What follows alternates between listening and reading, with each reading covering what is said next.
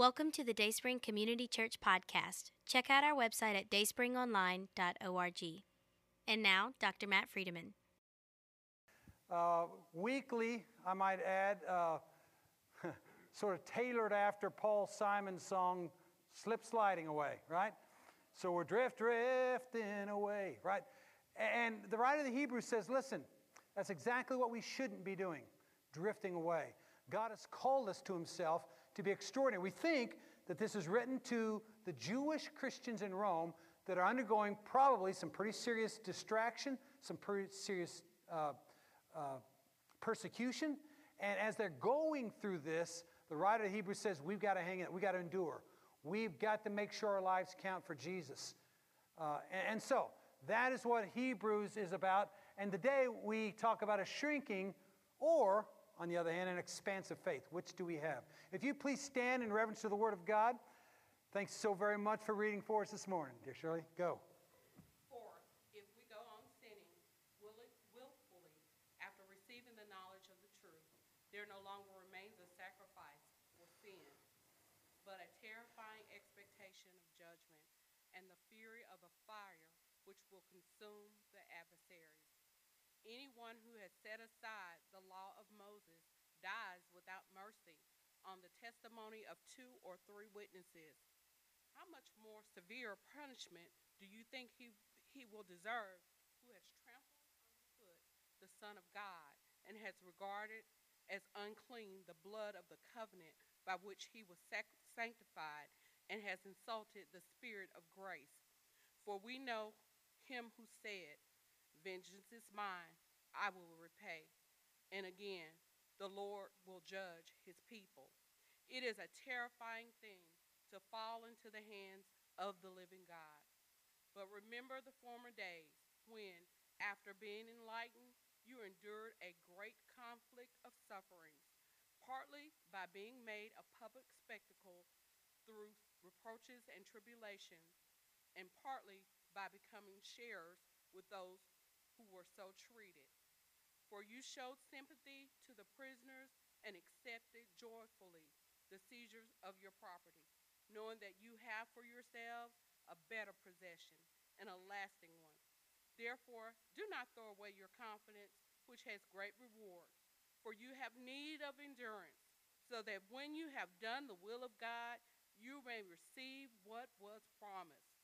For yet a little while, For yet in a very little while, he who is coming will come and will not delay. But my righteous one shall live by faith, and if he shrinks back, my soul has no pleasure in him. But we are not of those who shrink, shrink back to destruction, but of those who have faith to the preserving of the soul. Dear Lord God, we just want to say thank you for the presence of the Holy Spirit today, Father. We ask you, oh Lord God, to give the man of God clarity of speech, Lord God, and thought. Father, let the word have an anointing that pierces the hearts of the people, Lord God, and helps us to live a life that is holy and pleasing in your sight. And Lord, we'll glorify you and give you all the praise for it, for we are thankful, Lord God.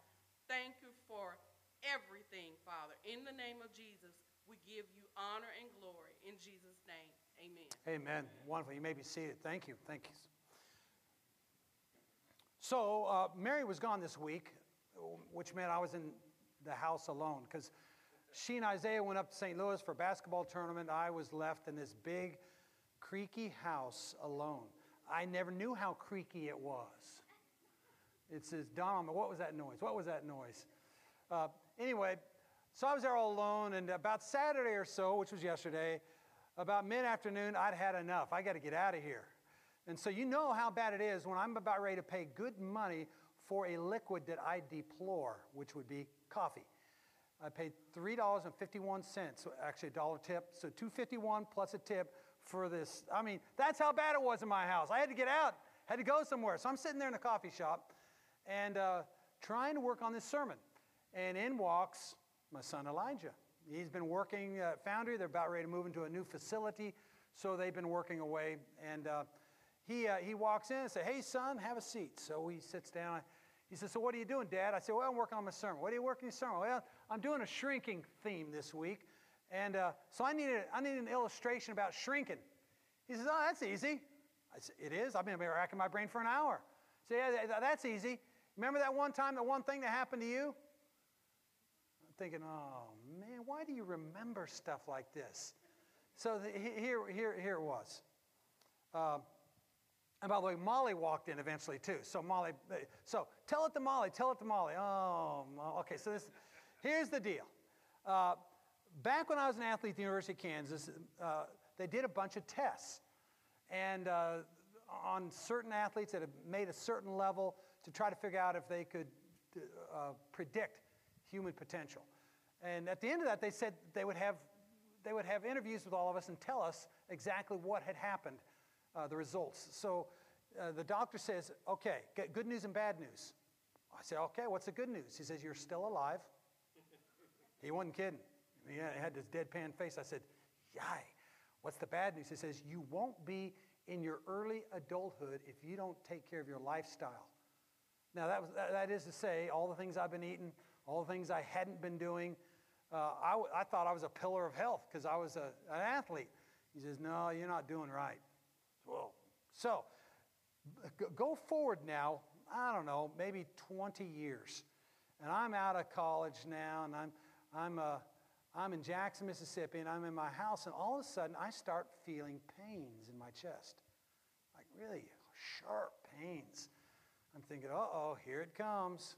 You know, the big one, right? Uh, here it comes. And I, I'm telling Mary, you know, I got these pains, and pretty soon she's had enough. Now, I did something. I, I let my wife do something to me that no self-respecting man here would do. I went to the doctor, okay?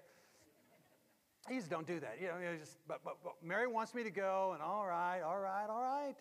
So we're sitting in the doctor's office. They, they run all the tests, you know, blood tests, uh, you know, x-ray tests, everything they could run. They, they do all these tests. Come back and they say, okay, uh, I think we discovered what's wrong. I thought, all right, Lord Jesus, I'm sorry that I've wrecked my body. I'm sorry that I didn't pay attention. I'm sorry, I'm sorry, I'm sorry. So what is it, doctor? And he says, well, did you used to be an athlete? Well, first off, I'm kind of ticked off at that. Well, yeah, I used to be. But yeah, I used to be an athlete. He says, uh-huh. Uh, I bet you lift a lot of weights, right? Yeah, I lift a lot of weights. He says, well, then I think I know what this is. So there's nothing on the test that would indicate that you're having chest pains, but this kind of thing happens frequently to former athletes that, you know, used to lift a lot of weights. I said, yeah, what is it? He says, well, he says, in and around your chest cavity, you had a lot of muscles, and now, get a load of this now, they are atrophying. The muscles are shrinking, and your body, for whatever reason, it happens sometimes. Not everybody, but apparently it happens. It causes great pain as your muscles are shrinking.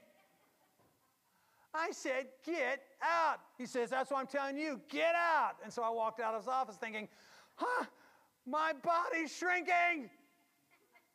And there you go. Who here wants a shrinking body? I mean, I do all my waistline, but I don't want to have a shrinking spiritual life. And, and, and I think the Lord says, if you notice the last few verses here, it says, don't shrink back. Be a man of faith. Be a woman of faith. Don't shrink back. We are not a shrink back people. We are not shrinkers. We are people of faith that get larger. Our God is an expansive God, and we ought to have expansive lives. Amen. And so this whole thing has kind of captured me, this whole shrink back thing. A W Tozer wrote in his book, The Root of the Righteous, which I read way back before seminary. Great book. He said, the widest thing in the universe, it's not space. It's the potential capacity of the human heart. Being made in the image of God, it, that heart is capable of almost unlimited extension in all directions. And one of the world's greatest tragedies is we allow our hearts to shrink until there is no room in them for little besides ourselves. A W Tozer says, don't be small. Get large. And the way you do that is you understand your large God. I looked up the word shrink. It means, in the Greek, it means timidly and stealthily. I like that word stealthily. I haven't said that one for a while.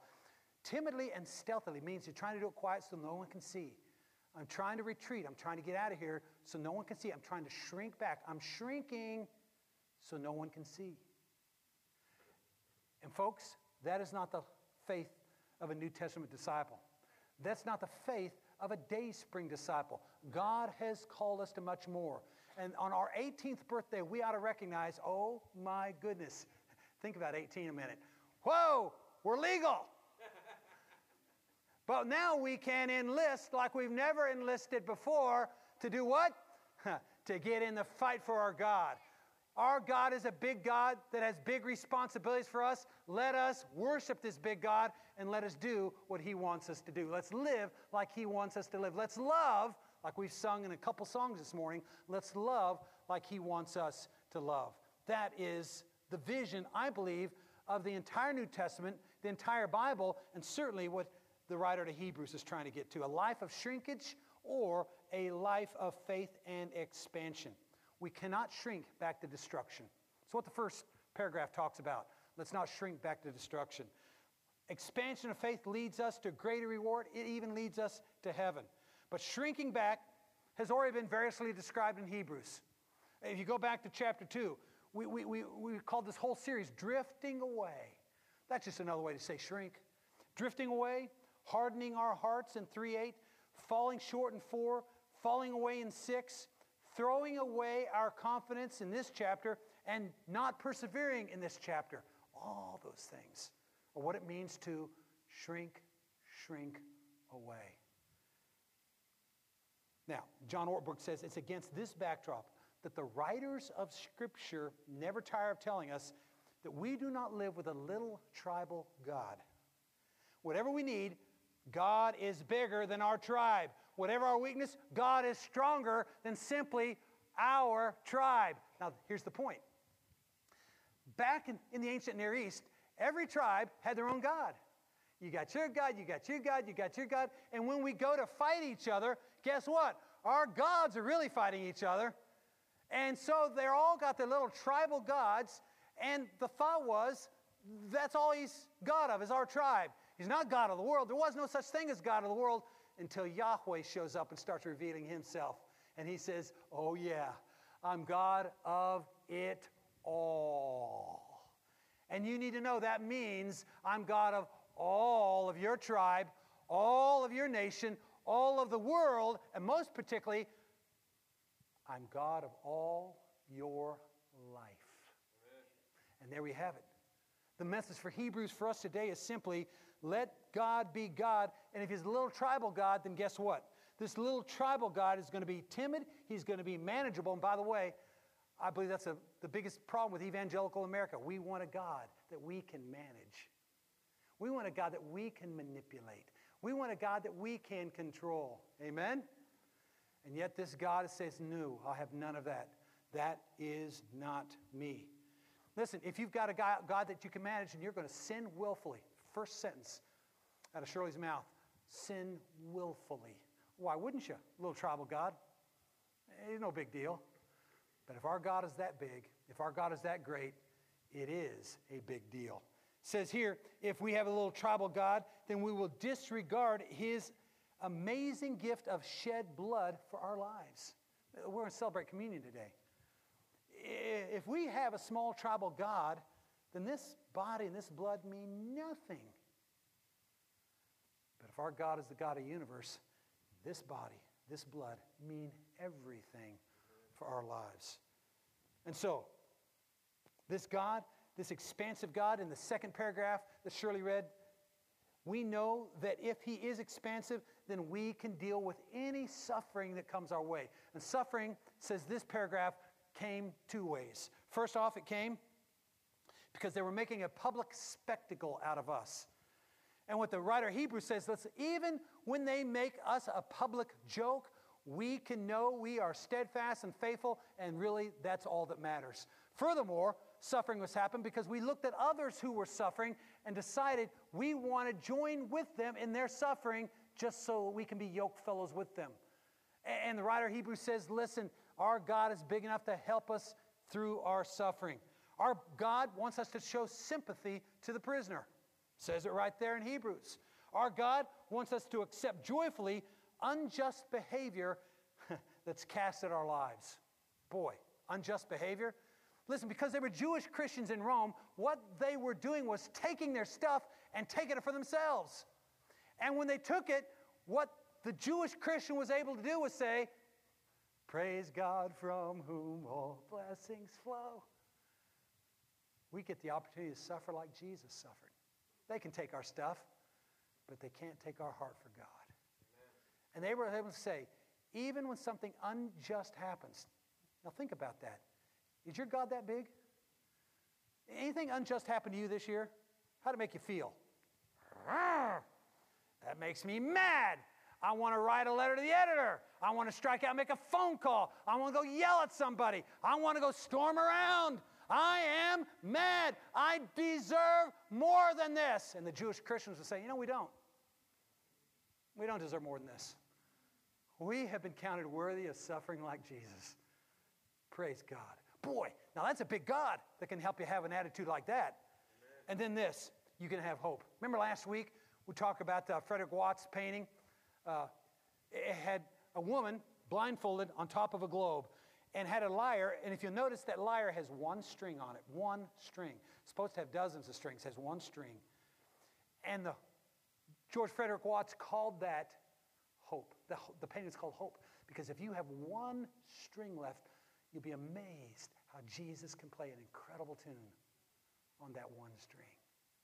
And so, that's the kind of life we can have if our God is big. Now, Mary used to read to the children. And in fact, I got so turned on by the books, I said, hey, let's read them again. So I started reading them at dinner time at the Freedom House. Uh, and we would read through the Chronicles of Narnia by C S Lewis. And by the way, some people say, well, there's children's stories. I don't think I want to do children's stories. And C S Lewis, who was one of the greatest intellects of the twenty-first century, said this, or the twentieth century, he said, any children's story that does not appeal to an adult isn't much of a children's story. So he wrote these, and I guarantee you there are scholars today with P H Ds and multiple degrees that are still trying to figure out, what do you think he meant by that? That's incredible. What a great insight about God. One of my favorite little things in the Chronicles of Narnia is in the book, and there's six of them, called Prince Caspian. And in that book, Lucy, who's this girl that, she's kind of like the John in the Bible, had a special relationship with Jesus, the special love between Lucy and Aslan. Aslan is the lion, the son of the great emperor beyond the sea, but he's the Messiah figure. So you have Aslan, who's the Jesus figure in these stories, and Lucy, who sees Aslan and hadn't seen him for some time. And this is how the dialogue goes. By the way, when, when I read the stories, I'd always put on an Aslan voice. I know it sounds silly to you, but welcome, child. Aslan, said Lucy, you're bigger. That is because you are older, little one, answered he. Not because you are, I am not. But every year you grow, you will find me bigger. My mentor, who I get together with on Fridays, said, uh, I had a birthday this week, Matt. I said, you did, Crawford? I said, how old? He says, seventy-six. I said, wow, that's great. He says, it is? I mean, who wants to get older?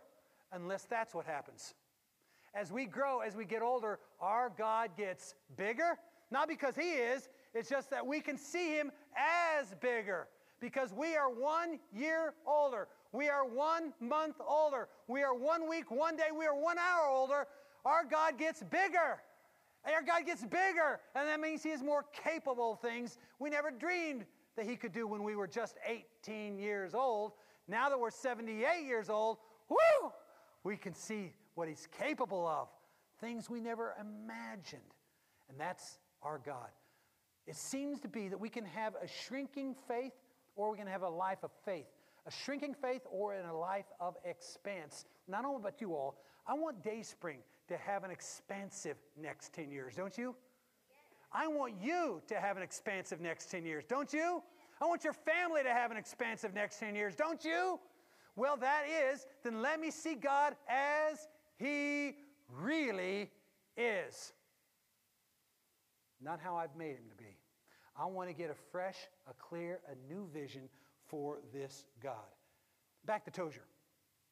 A W Tozer said, the basic trouble with the church today is her unworthy concept of God. Our religion is weak because our God is weak.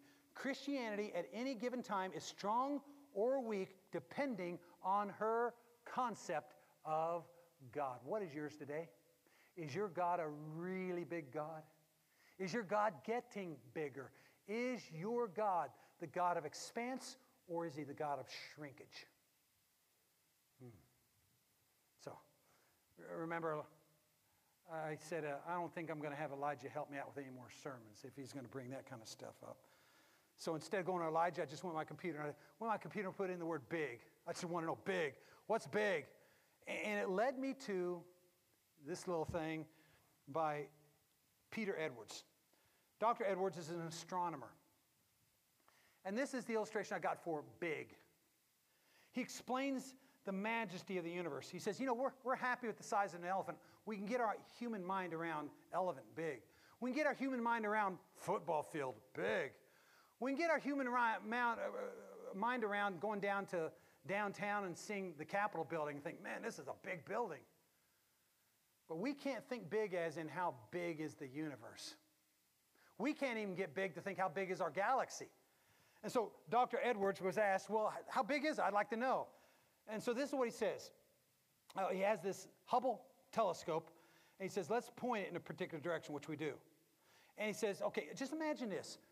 Every, could you do something silly with me right now? Could you extend your arm and put your finger out there like this? Now imagine there's one grain of sand, one grain out there on the edge of your finger. Can you see it? Okay, imagine now, imagine what that grain is hiding. And so they decided, let's find, with our Hubble telescope, what's behind that grain. Okay? And behind that grain, they found an extraordinary amount of stuff. Behind that grain, it's an illustration, but behind that grain, this is what they had. ten thousand galaxies in a patch of sky the size of a grain. ten thousand galaxies. If this tiny patch of sky is like every other, we think we can probably calculate how many galaxies are visible. The visible universe contains about one hundred billion galaxies. Now, I read an interesting article about uh, the Obama presidential team back when. They, they, did some, uh, they did some research to find out that Americans really don't know the difference between a million, a billion, and a trillion. We don't know the difference. So when you throw out these numbers, you know, we're twenty trillion dollars in debt. If they had said twenty million, we wouldn't really know the difference. All we know is that's a lot of money. But we don't really know what they're talking about. Well, he says, listen now, one hundred billion galaxies. So think about that. And there are one hundred billion stars per galaxy. So what are we talking about? In the visible universe, and there's a lot we can't see, but what we can see from the Hubble telescope, there are ten thousand million, million, million stars. There are more stars in the visible universe than, than there are grains of sand on the earth. Now, th th think about that. Next time you're at that glorious beach down in Biloxi, go out on that glorious beach and grab some sand and think, how many grains are there in just that? And just think about how much sand there is there in the, in the world, and then think, hey, doesn't even touch what we know is in the visible universe. Now, here's the point. Jesus is bigger than that. Jesus is bigger than that. Amen. In fact, Jesus created the whole thing. It's an amazing thing. And so when I ask, how big is your God? Is He that big? Now, I got to tell you, anybody have any dreams? You ever dream? Anybody have any bad dreams? Oh, man. I major in bad dreams. Well, when I was a kid, I used to have a bad dream of big stuff. Just big thing, big machinery going bam, bam, bam. I'm just almost developed a phobia of big stuff. I guess there's such a thing as a megalophobia. Megalophobia is the fear of big things. I thought, you know, I don't know that I have that, but I, I get it. I get how you can be fearful of big things. So they say if you have megalophobia, or what I think I generally do have is zoophobia, I'm scared of animals. So if I have zoophobia, I probably ought to go to a psychologist, and the psychologist will put on his uh, glasses, and the psychologist will say, so, Matt, tell me your problem. Well, I'm scared of animals. Why, Matt?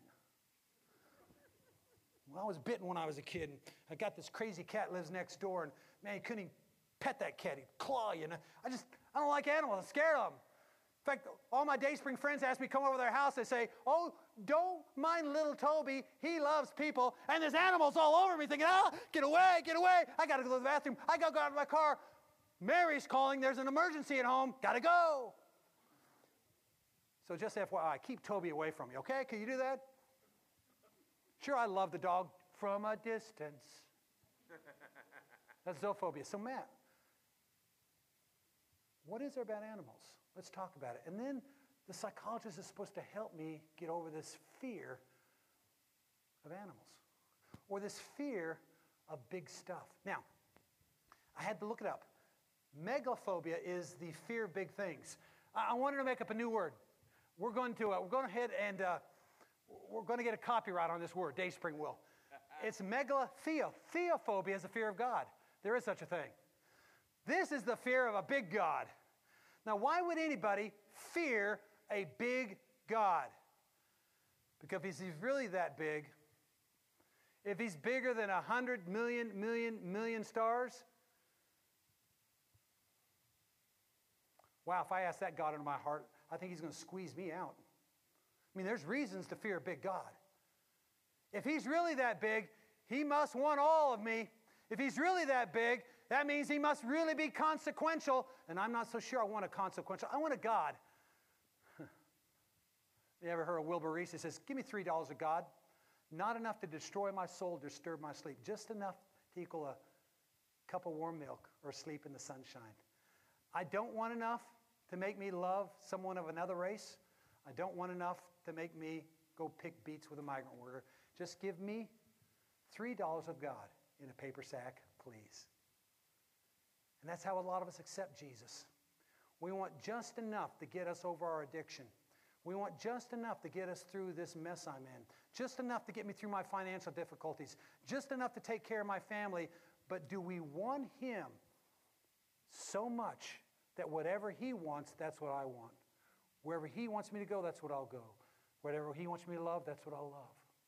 Whatever he wants me to give, that's what I'm going to give. Your God's a big God. So someone would say, so Matt, tell me, why do you fear a big God? Jesus didn't try to rationalize it. He didn't say, I'm not that big. He didn't say, my Father in heaven, he's, he's not that big. He's, he's manageable. Just, just accept him. He's manageable. That's not what Jesus did. This, this is what Jesus did. This God that created one hundred million, million, million stars, this God of one hundred billion galaxies that we can see. Who knows what we can't see? This God. According to Paul's letter to the church at Philippi, emptied himself. He says, you know, they might not be able to understand the God of one hundred million, million, million stars. Let me make myself understandable. And he emptied himself, and he came as a little fetus, a little embryo in the womb. When he finally came out of that womb, for thirty years, we hear almost nothing about him. Now, this is God's on earth. God has landed. God has feet on the ground, and we don't even know it. We got one little instance when he's age twelve, but that's it. And then when he's thirty, he starts teaching. And when he starts teaching, we get so ticked off at him we murder him. This God of a hundred million, million, million stars, we killed him dead.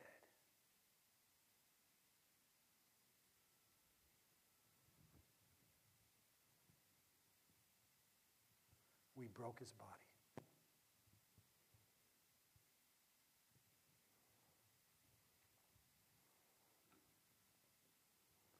We shed his blood.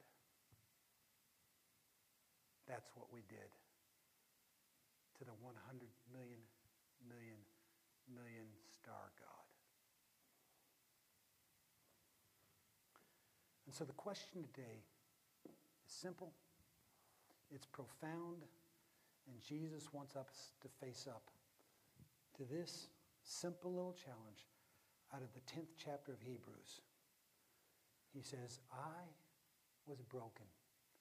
I bled for you so that you might never shrink.